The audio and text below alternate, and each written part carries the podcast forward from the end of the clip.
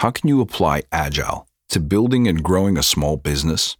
And if you're not working in the small business space, why should you care? That's this week on the Badass Agile podcast.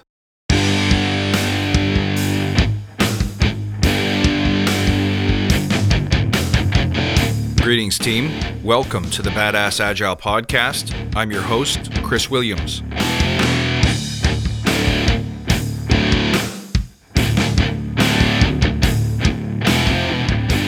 Hey, everybody, welcome back. So great to have you here. Thank you once again for all of your support, your feedback, your comments. I appreciate each and every one of you, and I'm so happy to have you here.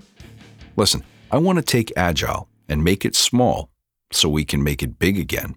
And by that, I mean I want to bring Agile into the solving of everyday problems, creating simple but effective solutions that allow you to take your mind off the process and let it dwell instead in innovation and creativity where it belongs. But first, let's remember why we're here to create an elite tribe of leaders who truly serve their clients and communities by doing what matters and what works, relentlessly chasing value and excellence like a badass. There's so many resources about what you need to do to be agile, but we're focused on who you need to become in order to lead teams. So let's hammer down those fundamentals to create a unique and powerful force in this industry.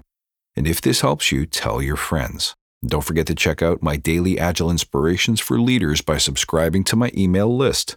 You get a preview of next week's pages and a free video to help you align your week with strength and focus, all delivered straight to your inbox. Now, you can also submit your coaching or leadership questions there at badassagile.com. So go sign up or post your questions today. Now, ideally, if you or someone you know is launching a small business, you're in a perfect position to not only use Agile, but to get really intimate with it in a way that will help you apply it better in large enterprise environments. This is becoming more important as many organizations are lost or losing their way in how exactly to extract value from the agile concepts and ways of being. So let's take a closer look at startups and disruptor thinking so we can sift out what outcomes really matter and what practices move us closer to those outcomes. You can use small thinking to create any kind of outcome, from a great family vacation to a shoestring podcast or a consulting service. In fact, if you think about it, small businesses have always been agile because they're focused on delivering clear value with high customer touch. They're adaptable to rapidly shifting market demands, and they don't like to spend money until they make some money. They're generally started up without excessive upfront research and planning, and they lean on the high energy, trust, and efficient communication of a close knit team of familiar and exceptional individuals. Sounds agile to me. So listen, whether it's a lemonade stand, a small scale manufacturer or artisan, a landscaping service, or a car detailing business, all of them share the following traits. Number one, they run with low or no initial investment when they first get started. Number two, they run with low or no in depth or scientific market research, except what's generally available on the web or other public resources. Number three, they have a willingness to work hard so they can add massive value because they realize that's what attracts customers. And number four, they're inherently willing to learn, adapt, and persist. The desire to create a small business presumes the following desired outcomes, which might sound familiar to you as an agile practitioner.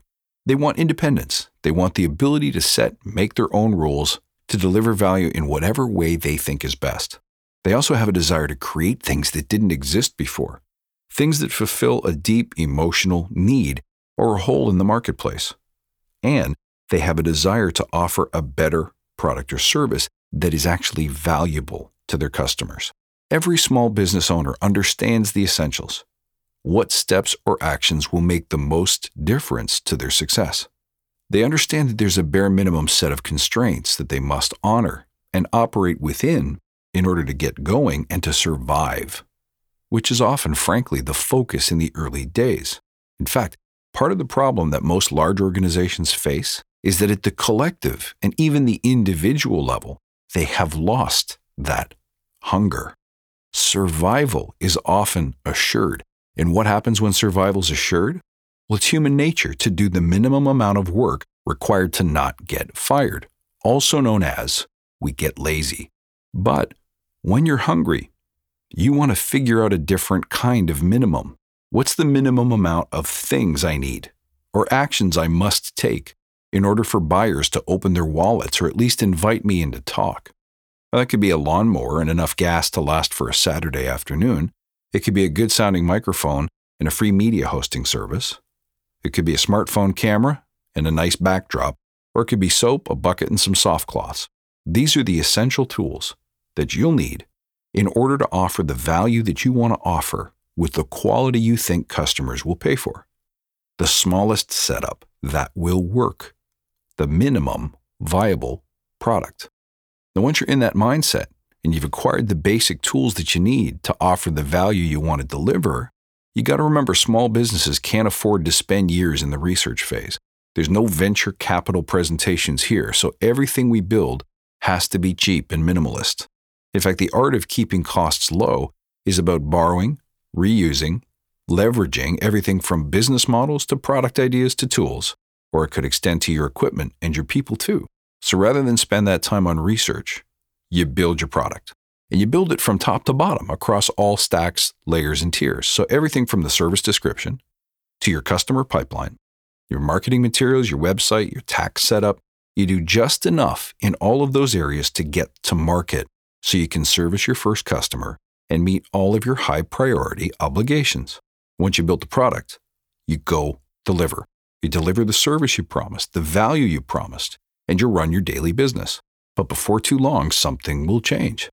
Everything might run exactly as you expected, or it might run worse than you expected, or it may go better than you expected. But no matter which of those happens, you need to change. Something can be perfected or tweaked. You might need to hire more people. You might need to add or remove a service. You might need to buy more equipment. You might need to watch your bottom line.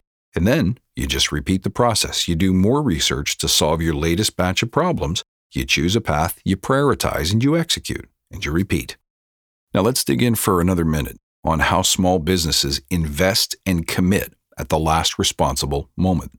In the beginning, you have no reserve to invest in extras. As mentioned before, you do whatever's necessary to get whatever's necessary and just what is necessary. But to grow, that won't last you very long. You have to invest in a business over time. But when you do, you only invest at the last possible moment. So if your bucket blows a hole, you patch it and you patch it and you repatch it until it can be patched no more, and then you can invest in a new one.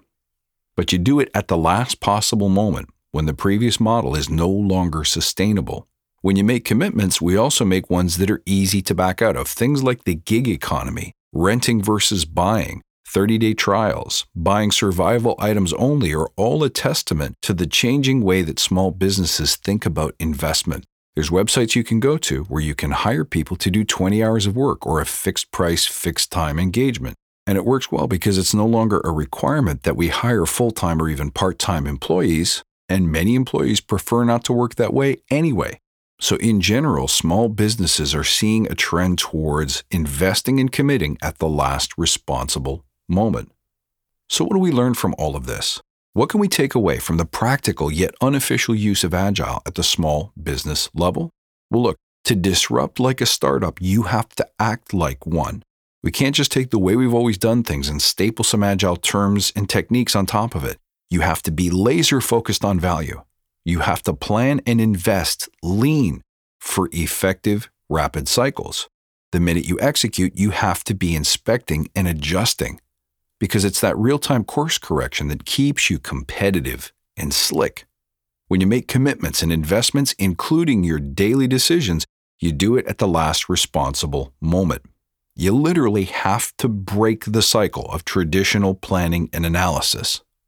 So, again, when people in large enterprise tell you, no, you don't understand, we have a planning cycle every year, you have to have the courage to tell them, no, no, no, you don't understand. If you want Agile to give you disruptor results, you have to behave like a disruptor behaves. You see, you can bring these techniques to different parts of a large scale business, but only if they're willing to act like a startup in order to get the benefits that they want.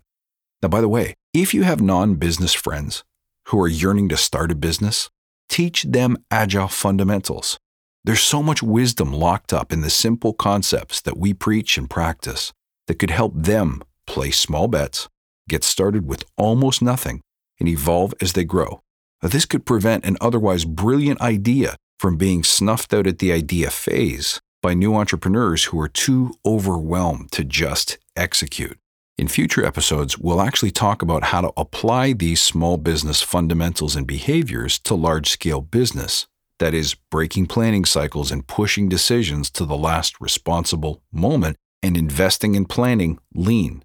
This will help give you a model that lets you spread agile from the bottom up rather than the top down, which, if nothing else, can help you complement scaling efforts using traditional frameworks, if not replace them in some cases.